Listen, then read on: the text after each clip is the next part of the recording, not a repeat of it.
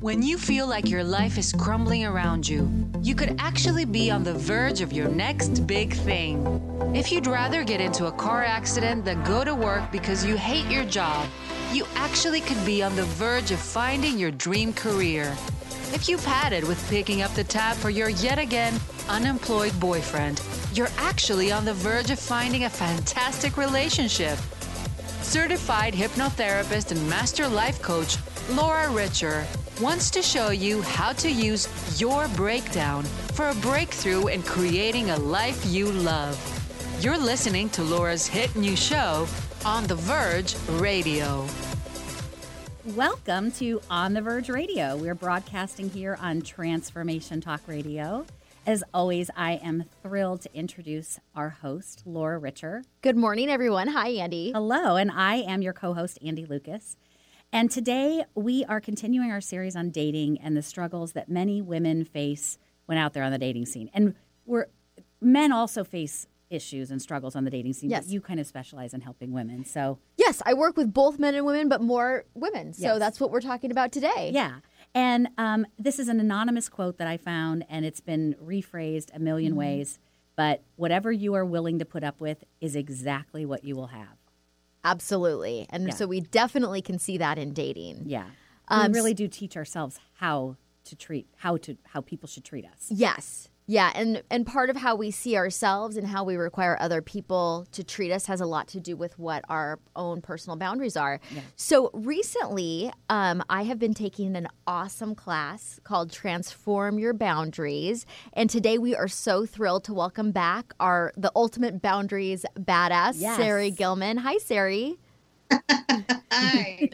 Oh, what a wonderful introduction. You're a badass too. Thank you. I'm you, Laura. Hi, Andy. Hi, Sari. It's so good to have you back. We had you back in our November episode about just personal boundaries, especially with family issues, and it was right before Thanksgiving. Yeah. And we thought it would be so helpful to have you come back and talk about boundaries with dating issues. And Sari is a psychotherapist. She's a speaker and an author that's located on Woodby Island.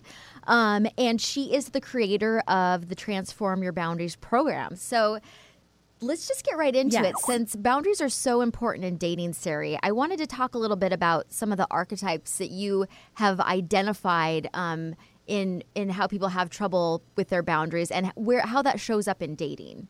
Yes. Yeah. So you know, the archetypes that we all kind of experience as our workaholism, our sacrificer, being lovers who just love so much on other people, but we don't end up feeling so loved ourselves. And maybe you're somebody who has been an isolator, and now you're kind of breaking into the dating scene, or a caretaker, and it's kind of time for you to start taking care of yourself, and you're looking for that relationship with somebody that would be more nurturing and giving. But whatever reason you're tuning in today, we are going to talk about some of the different patterns that people experience when they are dating and start recognizing in other people and wonder, why do I keep picking the same kind of person? Yes, exactly. Does that sound familiar? Why do I keep picking this person, and how do I stop picking this person, or how do I recognize them a little sooner? So learning about these patterns that Laura, that you were just mentioning, is really a way for us to pay attention when we're dating people and start to notice who we're really dating. Yes. Yeah. So, and let's just get started. I, in my practice right now, deal a lot with people who have workaholic issues. So, Sari, what do you think in dating? How does the workaholic show up? Well, does the workaholic show up? Or do they? Yeah. Great point. Because when you're a workaholic, it's really hard to make time for dating, right? Yeah. You feel like you only have like a little hour here or an hour there, and you're kind of doling out your time and breadcrumbs to other people. Yes. And when you're dating, other people get that message that you're not really available. Go ahead. They get the message that, you know, your time is really, really precious, but they're not necessarily at the top of the list. So the person who's dating you is you know, tends to be squeezing time in around what you have available. And if you have available, and you might find yourself to also be one of those chronic cancelers where you're always saying to people, you know, oh, I can't make it today, but let's reschedule for tomorrow. And, you know, after a while, you kind of lose that fish on your fishing line. Yes. Because they start feeling like, you know, that's okay. Never mind. Why are people, I guess, choosing work over that? What is that based on? Well, you know, that work may be the place where you're really feeling successful and where it's really important for you to earn money and where you get these immediate feedback that you're really needed and you're trying to achieve something. You've got goals around this. But when you're dating, the landscape is really different. It's not the kind of rewards that you get from work. It's not the kind of feedback that you get from work, but it's about building a relationship with somebody, and that really takes time. And that's one of the things that workaholics really struggle with, is actually taking the time to really step away from work and really get to know other people and practice getting to know other people deeply and letting them get to know you, getting to know away from your work, right? Yeah. Who are you? And you know, it's really scary, right? If you're a workaholic, like, what else is going on in my life other than my work? Yeah, right. It's sort of like that question, well, who are you? You know, you say your name, oh, what do you do? Like, I do a lot of things, but well, here's what I do for a living, instead of that's just not my whole life. Right. But I think I used to be that person quite a bit. Tell me about that. How did you show up as the workaholic in your relationships or in dating? I would say that I worked at a large online retailer based here in Seattle for about 8 years, and it was all consuming, and so it was the top priority because that's what comes from management there. So it was really had to be the priority, and so I think that had a really negative effect on my relationships with friends who didn't work there, and then with the person I was dating and living with. It was very difficult because I would just stop everything in the middle, or then when I finally could relax, I was so exhausted I would fall asleep. So not really fun. Oh, that's a fun day. To go on. I'm actually too tired to go have any fun. Yeah. Can we just keep it simple and just go up the street and back? Yeah. And then people are like, oh gosh, it's kind of boring to date you, right? After a while, it's like, where's the fun, the fun, the creativity, the let's go play, the investment. So I guess when I heard you say that, the question that came up for me that I want your listeners to really ask themselves is, are you dating your job? That was good. That is a really good question. I absolutely was dating my job. And it was a toxic relationship, let me tell you. Right? Everything goes into it. You're really dating your job. Yeah, and you know what? When you start going out and meeting other people, they notice that you're dating your job. Mm-hmm. They don't maybe say it that way, but they notice it. Yeah. And that's something for all of us to really take away from that and really pay attention to, is that being with people is not the same as your job. And you really want to bring that energy, that curiosity, and that, you know, willingness to do something fun with other people to dating. Yeah. And, Sari, what do you think about the other side of that? Somebody who's dating a workaholic and they're kind of hanging out waiting for that to change, or what kind of advice would you give them? Well, you know, there are a lot of people dating people that are workaholics, and it's interesting because not everybody is a workaholic. So if you're not a workaholic and you're dating somebody where the first thing, the most important thing, or maybe the only thing really going on in their life is their work, you know, you really have to ask yourself, does this person have the time and space? And if they don't, are you the kind of person that can build your own life? Because there are plenty of people that are very happily married to, like, workaholics. But what makes it work really well in a dating relationship or a long-term relationship is if you are the kind of person that can make your own fun. Like, you don't need this person all the time with you. And you have lots of things that you're engaged in that interest you, and you don't need to always bring them along. Right. Now, if you're that kind of person, you can do pretty well with a workaholic. Okay. But if you're the kind of person that is feeling lonely and wants them to come with you to everything and feels like they're never making enough time, then that kind of a personality is not really for you. Yeah. Right.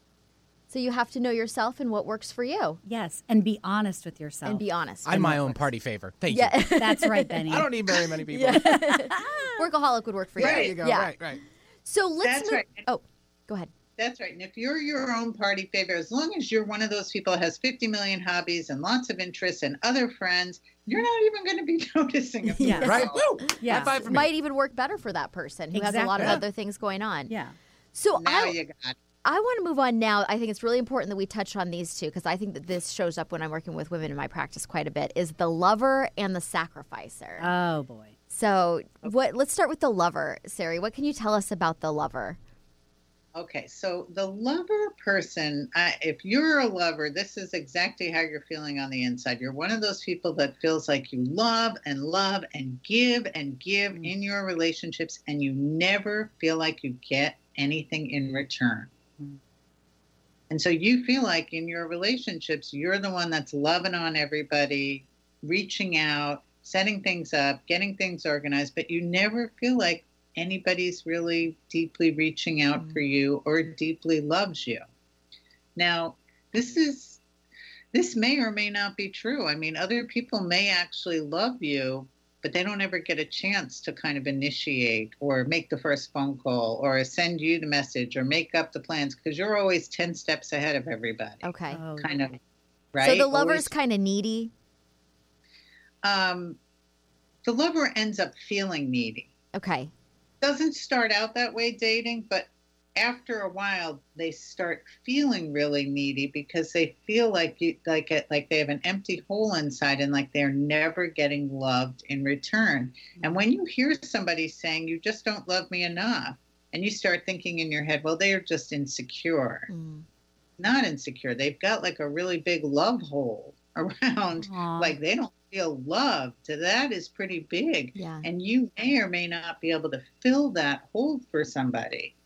But if you feel like nobody ever loves you in return, to me, this is really an important thing to start doing therapy, maybe before you get into your next relationship, so that you start filling yourself up a little bit more and you start figuring out how to feel loved with you, so that when you're with other people, you're not feeling so empty inside.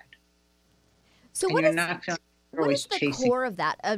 I'm sure it's different for every client, but what is the core of that for some clients who are the lover archetype? What is that what's the basis of that pattern? Well, it's that place where you feel empty inside from maybe some experiences that you've had earlier in life, but there's this emptiness inside that you're trying to fill with other people. And you're thinking, well, if I just got loved, if I just got married, if I just had kids, that's like an emptiness that you're trying to fill. If only I was married, then I would be happy. It's like, really? Because I meet a lot of people that are married and they're not happy. Yes. It's not the end all be all equation necessarily. Okay. So, it's like looking at other people as being your magic wand. Like they are going to fill you and make you feel better on the inside about you. Oh. And actually, nobody can do that. So when you're one of those people that feels like you're always chasing after love, you're always looking for love, and you're never getting love returned, and you're the giver, and you give and give and give, and you never get anything back, you need to learn to start giving to yourself. Yes. Yeah. So that you start filling up a bit more. I have clients that will have those conversations quite a bit, and they'll say, well, how do I love myself? What does that even mean? I think there's a lot of confusion about that. What kind of advice do you give to someone who says that? Well, first of all, I love that you notice that, because that's it. That's when you hear somebody say, what does it mean? I don't even know what that means to love myself. Mm-hmm. That is the definition of the lover. That is that emptiness. Is I don't know how to love me. And that is why dating and relationships are going to be so hard on you. You must start with you. You must begin learning what just nurturance is, what feels good to you. How can you nurture yourself? How can you fill you? How do you give to you rather than giving to everybody else? Because if you keep walking around this world, this empty on the inside, you are going to get a lot of pain. Yes. Yeah.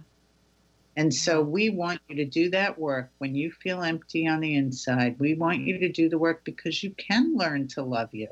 Absolutely. Yes. You can learn to nurture you. You can learn to feel better. And you don't have to suffer like this anymore. And then when you meet somebody, they don't have to make it their job to try to make you feel loved, because they won't know how to do it either. If you don't know how to do it, they're not going to know. Exactly. Yeah. Well, didn't you say that at the beginning, Andy, with your quote, we teach people how to love us? Yes, we do. We absolutely teach them how to treat us. So if we don't know, we don't even know what to teach them. Exactly. So how then there's the lover who just loves and loves and loves, but there's also the caretaker. Is that the caretaker and the sacrificer? But the caretaker, I think of someone, well, tell us about that. Who is the caretaker? Well, the caretaker is somebody who either may really genuinely have people in their life that they must take care of, and it may even be part of their work that they are taking care of people. So they could be in their work, it could be in their personal life, but this is somebody that always feels like they are needed by other people, and so they must take care of them. Mm. And caretakers do well to date people that are very nurturing, a really kind of gentle, nurturing, loving kind of person, because caretakers will try to take care of everybody around them. And in a relationship, sometimes they end up feeling not cared for themselves. They end up getting their needs not met because they think it's their job in relationship to just take care of you now. You're dating me, then I'll take care of you. Yeah. And not every person needs to be taken care of. You can wait until there are times in life when all of us are going to get a turn at needing to be cared for by somebody else, genuinely really needing that. But sometimes caretakers end up kind of taking care of people that are doing things that they should be able to do for themselves. Mm. Yes. And even though what's the picture in your head when I said that? Doing things you can do for yourself.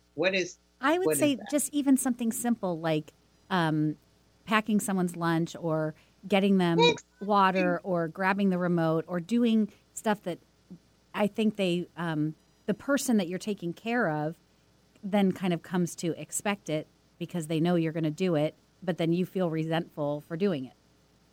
Exactly. Yeah. And then you keep doing stuff like you're doing their laundry, you're paying all the bills, they don't have a job. Yeah. And they're like getting a job. They're working on getting a job. Flashbacks. But it's 2.5 years. I'm having some PTSD right now, Sari.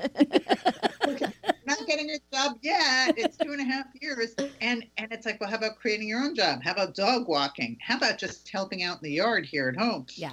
Yeah. You find yourself, that's right, the resentment is what you start feeling in your relationships. And you feel exhausted because you're just doing all the work. Yeah. And I've worked with, I find several caretakers, and I have found that while a nurturer would be such a better fit for them, they are attracted to people that need to be taken care of because that's the role that they know how to show up. And while they resent it later, they still find themselves attracted to those people. Yeah. That's because that is the one skill they know how to do. It's like playing the violin. They know how to play the violin, so that is what they play. And teaching them to be in relationship and dating, to go slowly and to let the person take care of themselves, minimum, and then take care of them even a little. Mm-hmm. So what I mean by that is you're going out on a date and you're checking ahead that this person is actually going to pick up the check.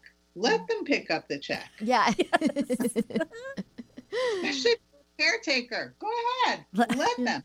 And if you're if you're out on a date and the very first thing the person tells you is, hey, we're going Dutch, rethink if you're a caretaker. Yes. Just start thinking right there, because you're already starting out with somebody saying, I'm definitely not taking care of you. Yes. And if that's the message, moment one, I want you to rethink. And maybe you say, well, it's a first date. Let's do a second date and see what happens. And on the second date, you know, their car broke down, you're doing all the driving, blah, blah, blah. Mm-hmm. You know, they give you signals. Pay attention to these early signs of somebody saying, I am not going to take care of you. They do it in very small ways, and then they do it in very large ways. Yeah. And that those first couple of dates, that's as good as it's ever going to get. Right. Like they're supposedly on their best behavior. Yeah. So if they're showing you that first day, it's you. That they're going to stick you with the check. Yeah. Yeah. That, you know what? I love that you're saying this, because nobody believes me when I say that. Oh, we were single for a long time, each of us about 5 years, and it is absolutely, from experience, I can tell you that this is a fact. Yes. Yeah, but they tell you what everything. Happens is people get into this idea when they're dating of how it's going to be later. Like, I'm going to fix all this. We could have the best relationship if only blah, blah, blah. Yeah. And they think they get more invested in the idea of the relationship than the actual relationship. So I like to say to people, don't tell me about how it's going to be or how it could be if only they would change. I want to hear how reality is. Like, how is it really? Because if you're looking at reality from the very first date, on the very first sentence, at the very first thing, get your ears on and listen to what somebody is saying to you. And that starts to tell you, okay, I'm with somebody that is telling me every single way that they don't want any responsibility. They don't take care of me. They have no interest in taking care of anyone else. Then I don't need to continue on, because I'm just going to end up taking care of them. Because I'm a caretaker. Right. Own that about yourself. Mm-hmm. Know that. And if you don't know which of these patterns that Laura is describing, the book will help you sort that out. The book, Transform Your Boundaries, will help with that. Because you've got to know what pattern you are when you're dating, and you've got to be able to recognize it in somebody else. Yes, yes. And ladies, take the word potential out of your vocabulary when you're dating. Do not ever look at anyone's potential. Please, because it's probably part of, you're probably imagining whatever this potential is. Yes. And I encounter that a lot. And sometimes really serious issues, like somebody will have a serious substance abuse problem. They're like, well, if they quit drinking, they'll be a good fit. Well, yeah, but you don't know if they're going to quit drinking. They may have no intention of quitting drinking. And you might not like them when they quit drinking. Yeah, that's another possibility. Ugh. And that's one of the patterns is the number. Oh, so let's go into that. Yeah. It's a number, and one of the things they do is drink. When they're done drinking, let's say that potential happened and this person stops drinking. All right. Yep. But if they're a number, they're going to go on to the next numbing behavior. Yes. So then you're dealing with somebody who maybe is a sex addict online. And then you're dealing with somebody who has a gambling problem. Mm-hmm. Whatever it is, they're going to go from one numbing behavior to the next. A number is a number. Yeah. And so learning how to numb safely, or numb without hurting people, or numb without hurting your partner is really important. Some people have really safe numbing behaviors, right? Like maybe their thing that they do that they numb out at the end of the day is a little bit of Netflix, and then they're done. Yeah. But they're not showing up, falling under the table drunk or unable to drive, or, you know. Sorry about that, ladies. Sorry about that. Benny, you taking notes over there? Yeah. Copious notes. I had a friend who was married. Her husband was just a raging alcoholic, which she didn't notice. Everyone else did. But, you know, they got married.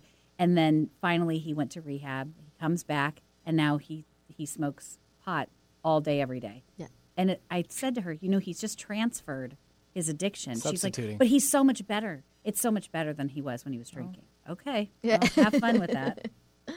Right. It's still numbing behavior. And so it's a lot of, and people who numb tend to, you know, when we're numbing, all of us need a certain amount of numbing. Mm-hmm. But when we are like living like that, like all day and all night, when we just live in the numbed out world, we're not really connecting to others. Mm-hmm. And numbers are really hard to have a connection with, because you end up feeling like they don't really see you or even know you. Yeah. Because they don't know you. They're too consumed with just not focusing on anything but the thing they're numbing with. I know. Yeah. It's so sad.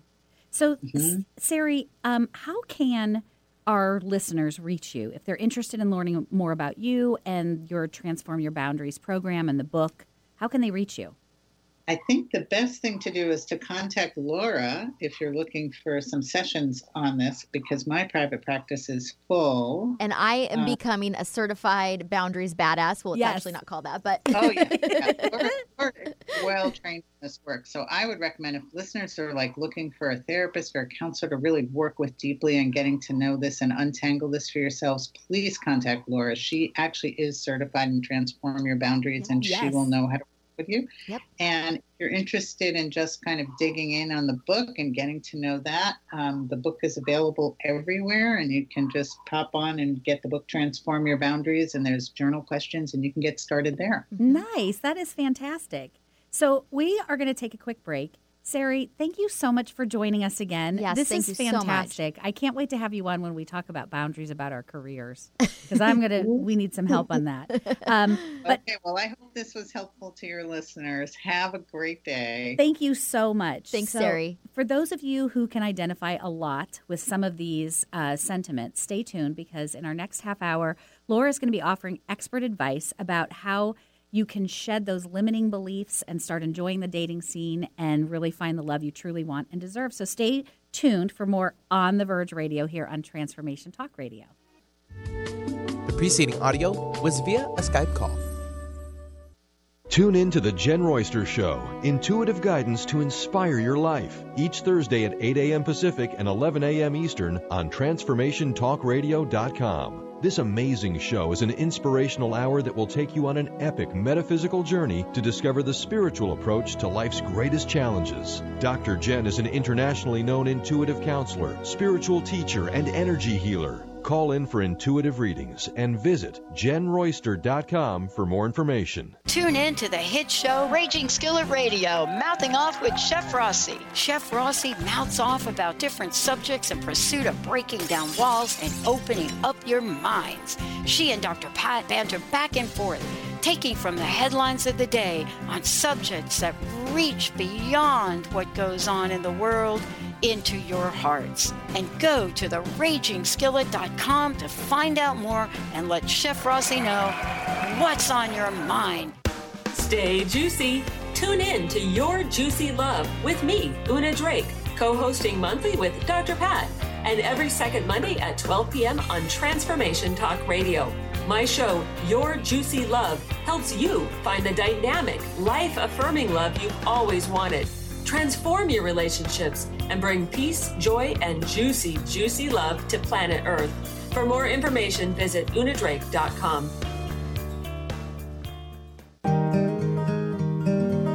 Interested in deepening your spiritual practice? The School for Esoteric Studies offers online training to spiritual seekers from all paths of life and individual coaching. Our courses synthesize Eastern and Western spiritual traditions based on meditation, study, and service applied to everyday life. To learn more about our courses and services, please visit www.esotericstudies.net. Have you ever heard of the 90-10 rule? It goes like this. 90% of the time, no one is thinking of you. 90% of the time, everyone's thinking about themselves. And if you think of it like that, it takes the weight off, because now you're not being judged. I'm Megan Edge. I'd love for you to join me on Playing on the Edge Radio, Radical Change with Ease, with my co-host Dr. Pat on Transformation Radio FM. Welcome back. If you're just tuning in, you're listening to On The Verge Radio. I'm your host, Laura Richer, and I'm also the owner of Seattle Healing Hypnotherapy, Reiki, and Life Coaching. And I am here with my wonderful co-host, Andy Lucas. Hello. Hey, Andy. And she is the owner of Hummingbird Marketing Services. Yes, a flutter of creative solutions. And today we have a flutter of creative solutions about dating and how to have good boundaries in dating. Yes. And they are so important. And if you missed the first half of the show, check it out on thevergeradio.com, where you can listen to boundaries expert Sari Gilman talk about why it is so important to have good healthy boundaries when you're dating and know what your boundaries are. Yes, and know which one of these archetypes you fit into and identify them in others so you know who not to be dating. Yes. And who to date. Yes. So we want to talk some more about that. But Laura, before we get into kind of the advice you have for women who find themselves as these archetypes and they're maybe less than badasses, mm-hmm. and we want to help them become boundary badasses. Could you remind everyone of how to get in touch with you? So you can just give us a call at Seattle Healing Hypnotherapy. If you would like to work together, you can schedule a free consultation at 206-765-8265. Mm-hmm. And you can also contact us online at seattlehealinghypnosis.com. And then if you're just focusing in on dating, if that's kind of the challenge in your life right now, we have a very special program for those clients, and you can find out more about that at richerlove.com. Laura Richer's Richer Love. That's right. Which is a 12-week dating program that includes one-on-one coaching as well as dating support through the Sasterhood. Yes. There's also group support, one-on-one coaching. And part of that program is helping you to identify what are your boundaries, maybe what is your boundary archetype, and how you work with your specific challenges in that area so you can attract the right person to you and have an amazing dating experience. Yes. Because dating can be fun. It can be. It can be miserable. Yes. But it can also be a lot of fun, and you can meet some fun people and just have a good time and finally find the love that you truly want. Yes. So it's all about understanding yourself and awareness. And, so some of the things that we already touched on was the lover who doesn't know how to love themselves and they're looking for someone outside of them to do that. Never works out well. Yeah. The number maybe overuses substances or TV or just anything to disconnect. And that's a harder person to connect with. Or if you are the number, it's hard to make connections when you're numbing out all the time. Yeah. You don't really even know yourself. Yes. And you certainly don't know the people around you. Yes. Yeah. The workaholic that, we've got some really great industry here in Seattle, some hard-working people. And sometimes it makes it hard to have a balance, to have a personal life. So, and we talked about the caretaker. Yes, the caretaker. Yes. I know a lot of people who are caretakers. And a lot of times, I liked what Sari said, is that sometimes you do that for your job. And I have a client that's coming to mind right now that I worked with in the past who was a nurse. And so she just knew how to take care of people. And she naturally was drawn towards people who needed to be taken care of because she felt needed in that role. And she could find out where she fit in with that person. But the problem is you feel depleted. Yes. Because you're already at your job taking care of everybody. Maybe you're taking care of kids. And now in your romantic relationship, you're taking care of someone. You're exhausted. Yeah. You deserve to have somebody take care of you a little bit. Exactly. But I think it is hard for that person to be taken care of too. So my mom was a nurse. She's retired now, but she was a pediatric nurse, so she was taking care of kids, all day at work, mm-hmm. and then came home and she had two kids and was a single mom. And I just think when I did try to help, I think it was very difficult for her to accept help, and it's always been hard for her because she knows that role so much. Yeah. Exactly what Sari was saying, that's the role that they are good at. Right. And so they kind of stick to it. And I think caretakers are also really self-sufficient people. So they don't need anyone to help them. Right. So they don't even feel like they should ask for some nurturing or some care because they don't need it. But we all need it. Yes. Everybody needs to be taken care of. Yes. Yes. So tell me about some of these other ones, because we didn't get to talk to Sari about all of them, but there is also the sacrificer, and I think of the sacrificer as kind of being like a caretaker, but a little different. But just a little bit different, and they might have caretaking qualities as well. But the typical story of the sacrificer would be the person who puts their spouse through medical school and doesn't go to school themselves and maybe works a job that is totally unsatisfying to them and then sacrifices their own dreams to support this other person. Oh. And then we know what happens in that story a lot of the times. Oh, yes. I was a babysitter for that couple. And what happened? He left her. Yeah. As soon as he got really successful in his ophthalmology practice, he then cheated on her with one of his assistants, and the marriage was over. And she had sacrificed everything for him to be able to go to school and, do his residency and everything, and it was really sad. Yeah, but those were the choices that person made, and when you're a sacrificer, you believe that it's your job to give up what you want for another person. Yes. I think that often there's something underneath that. Maybe you're afraid to go after your own dreams, yeah. or there's some other reasons why you're doing that. But that doesn't lead to having good boundaries when you're willing to totally self-sacrifice. And also you see a lot of moms do that for their yes. kids. Yes. And of course there's an amount of sacrifice that goes into probably any relationship, but it shouldn't be all sacrificing. Right. Where you've totally lost your sense of self. Yes. So the sacrificer in dating, I think, would kind of show up as, oh, we can do whatever you want. You want me to drive 3 hours to meet you? Yeah, I could do that. I don't want you to have to go too far. And yeah. What else? What do you? Well, I will say this. I think that I used to be that person. Okay. And then the last kind of year of dating, I stopped doing it because I realized it wasn't helping me in any way. And I remember there was this gentleman. It was going to be our second date. Mm-hmm. And he lived on the east side, and I am over in Seattle. And so the first date, I was over on the east side. So the second date, he was coming over to my side of town, and he texted me and was complaining about the traffic and all this. And I said, you know what? Just forget it. Yeah. Because he was, like Sari said, he was telling me everything I needed to know right then. Yeah. It was always going to be a problem. Yep. And so he was shocked. What? Yeah. Just forget it. Yeah.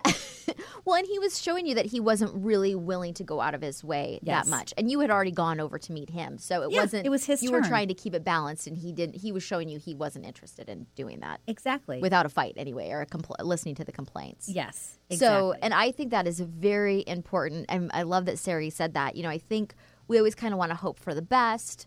But sometimes in dating, that's not the best move. You really need to be listening and seeing the clues. You know, people will show you who they are. And if they're unwilling to drive from the east side, for those of you that aren't in Seattle, that's probably an hour drive. Yeah, with traffic.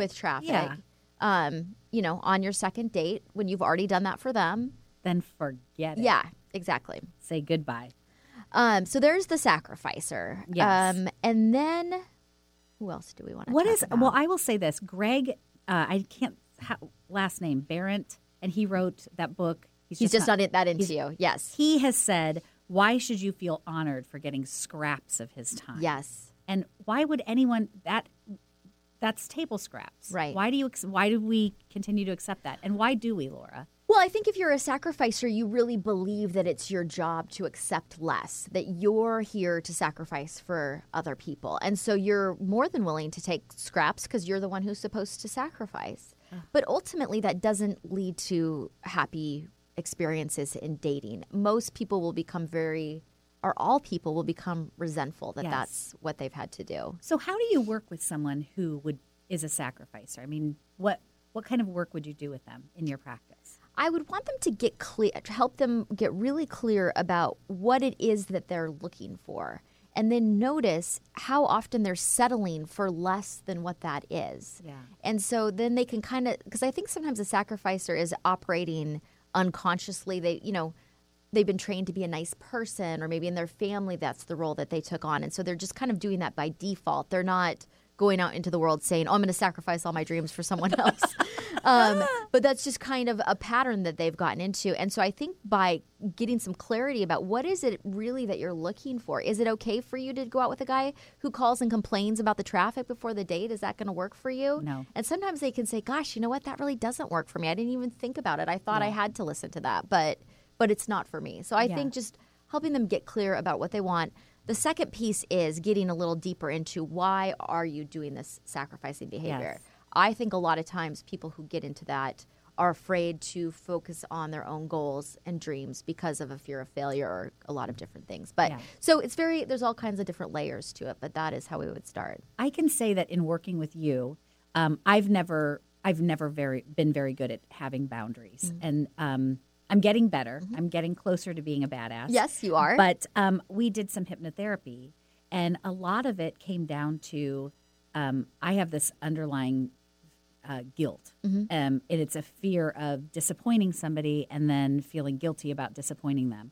And I have to say, just knowing that and understanding myself is so helpful. Just having the awareness so I can pay attention to it it's really, really helpful. And I hadn't realized that. I always knew there was some guilt, but doing the hypnotherapy, it all went back to that. So everything. That you could identify it. Yes. And now it's like I can understand it. I can see it when I'm doing it and just try to work with it instead of not even knowing. I have so much more clarity, which is so helpful. It's because you were kind of operating from a default where you just thought, well, I just have to do what other people want me to do. Yes. Which wasn't really true. No. And it doesn't make it easy. It's difficult to have boundaries and it's difficult to disappoint people. Yep. But when you are more aware of why you're doing it and when you're doing it, sometimes people didn't even know that that's what they're doing. And so, because like I said, it's unconscious. Then you are more empowered to make changes. Yeah.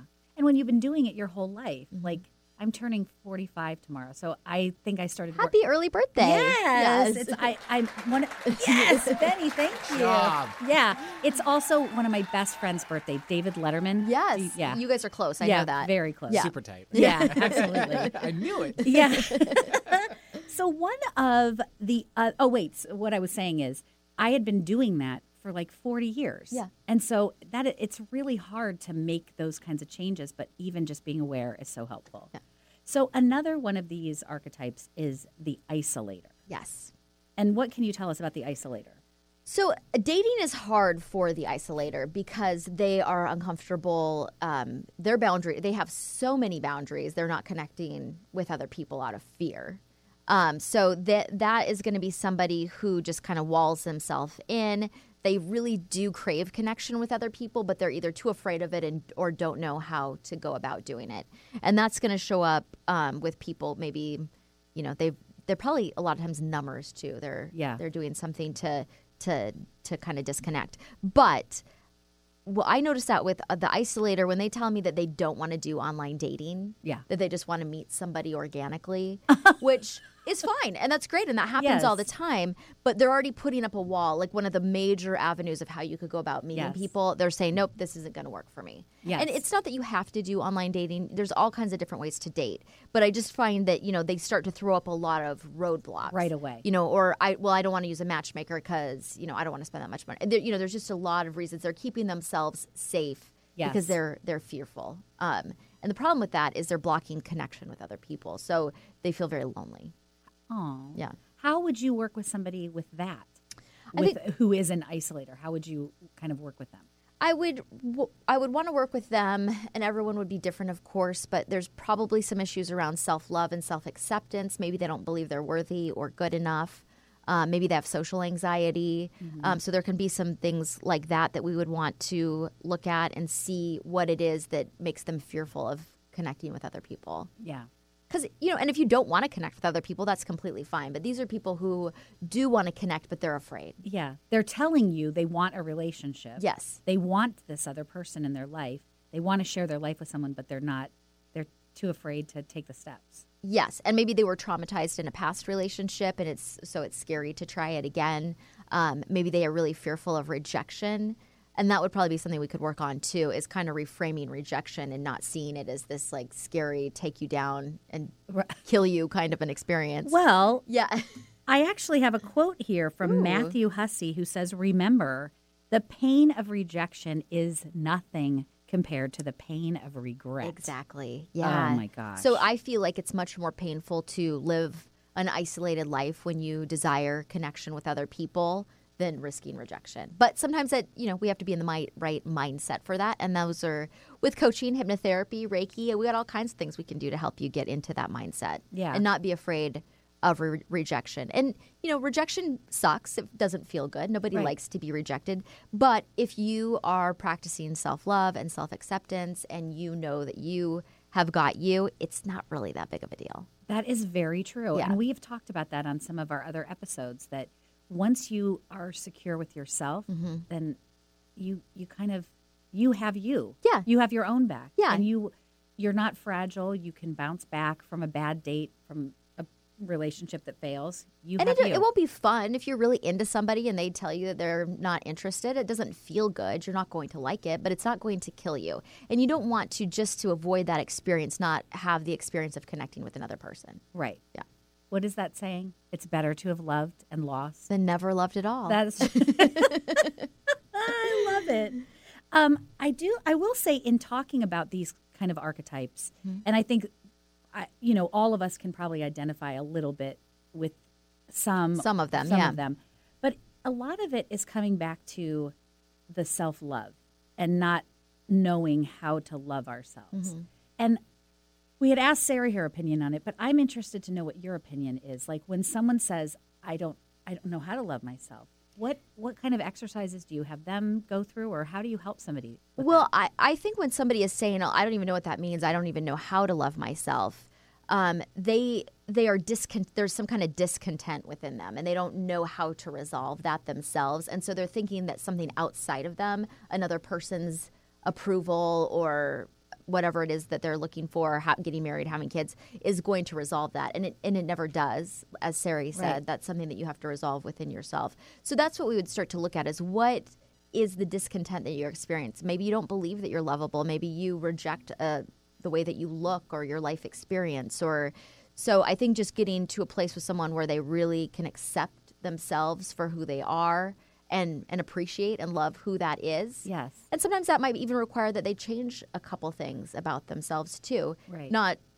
fundamentally, but maybe they are locked in some really negative eating habits or substance abuse habits or toxic relationships that are making them feel really bad about themselves. And so kind of shifting out of some of that stuff that's making them feel bad, they will start feeling better about themselves, and it'll start to make sense to them why they might want to love themselves. Yes. Very nice. Yeah. I can imagine that when someone goes from kind of self-loathing and gets into self-loving, that it must be like somebody turned the lights on or the sun finally came out or something. Yes. Yeah. Yeah, and I think everybody's had the experience of having low points in their life where things aren't going the way that you want. Maybe you're really mad at yourself because of how things are.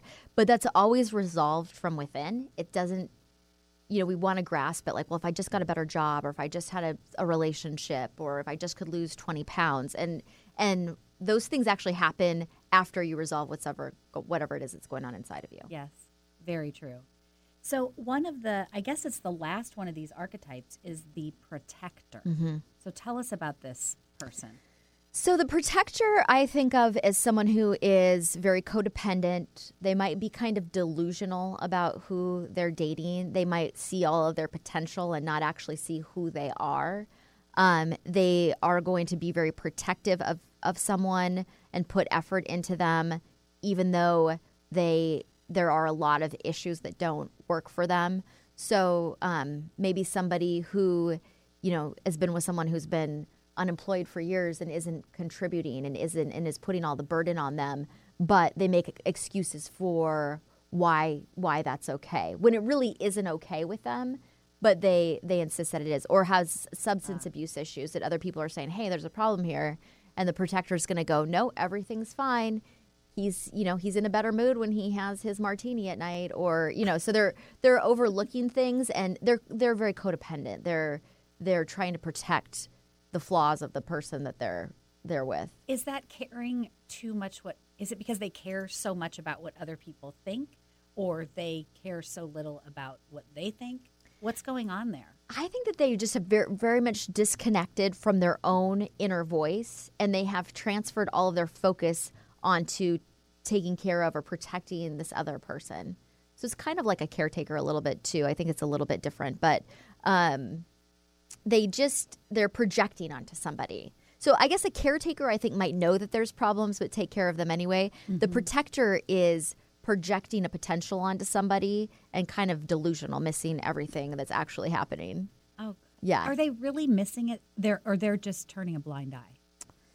I think that they are maybe downplaying it or turning a blind eye, especially when we look at like issues with substance abuse. I think I've seen countless cases of spouses who have said, I didn't have any idea that it was that bad.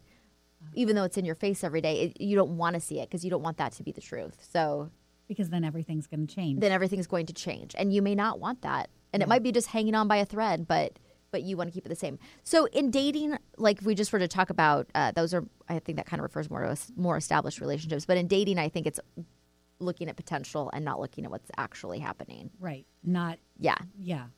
If I was a protector and I talked to my friend and I'd be like, yeah, he stood me up a couple times, but he's really busy at work and, his mom is sick, and I'd be making excuses for that person. Oh, wow. Yeah. So we keep going back to the caretaker because you kind of you see a lot of caretakers. We both know a lot of caretakers. We've both been caretakers. Yes, yeah. My mom's a caretaker. And I got to tell you, having a caretaker as a mom is really fantastic. I have a mom who's a caretaker too, and it is. It's really, really fantastic. Because you just feel so loved and taken care of. Yes. It's really fantastic. But maybe not for them. No. Yeah. Yeah, exactly. So I do wonder, how does that show up in dating? What is the caretaker doing in dating? I think the caretaker is looking for people to take care of, because that's, the role that they know how to play. So they might be, actually attracted to people who are somewhat dysfunctional, that need somebody to take care of them. Yeah. But the problem is, like Sari said, that type of a personality, and again, people who work in caretaking type businesses, nurses and any kind of healthcare worker, massage therapist, whatever it is, you're putting this energy towards taking care of a hypnotherapist. You're taking care of other people. It's really, you need some balance in your life. So what you actually need is somebody who's more nurturing, who doesn't need a lot of caretaking and can offer you some of that. And of course, in a relationship, like Sari said, we're all going to have our turn where we need somebody to take care of us, where we get sick or injured or emotionally down or whatever it is. But you don't want somebody who is going to need that from you all the time. You'll be completely depleted. Yeah. So in these, looking at, the lover, the number, the protector, the isolator, the workaholic, the sacrificer, and the caretaker, are we just... If I'm one of these, am I just destined to be this? Is there a chance to change? No, and I think that we all have some of one or of a few of these probably. Yes. And so it's just about being aware of what our patterns are so that we can change them. So I have always very much been a caretaker. I work in the healing arts. I was in my past in relationship with people who needed caretaking or didn't or asked for it. Or just took it. Yeah. But I was extremely depleted in those relationships. And when I really learned that about myself and I learned about what I needed, I realized that is not a good fit for me. And so in my relationship now, I'm actually with somebody who helps, is very nurturing and takes care of me and very self-sufficient and doesn't need me to do a lot of things for him. I mean, I will and I want to sometimes, but he doesn't need that from me. Yes. And isn't that refreshing? Yeah. Oh, God, it's so much better than It is. You guys are a really fantastic team, and there is such a nice balance. And I think that's something that I never really had in my past relationships. Mm-hmm. I feel that I have it now, where there's a balance, where it is an even give and take. Right. And sometimes I'm maybe more stressed out and he has to take care a little more, or vice versa. And it's really refreshing. Yeah. So I think, both of us kind of found ourselves with people who are also caretakers. I think two caretakers do good together. It's fantastic. Yeah. Two numbers do not do good together. No. N-O spells nuh-uh. All right. So, Laura, we have about a minute left, and I just would love for you to remind everybody, how can people find you? You can find me at seattlehealinghypnosis.com. You can also find us, if you are a lady looking for love, at richerlove.com. You can just give us a call to set up a complimentary consultation at 206-765-8265.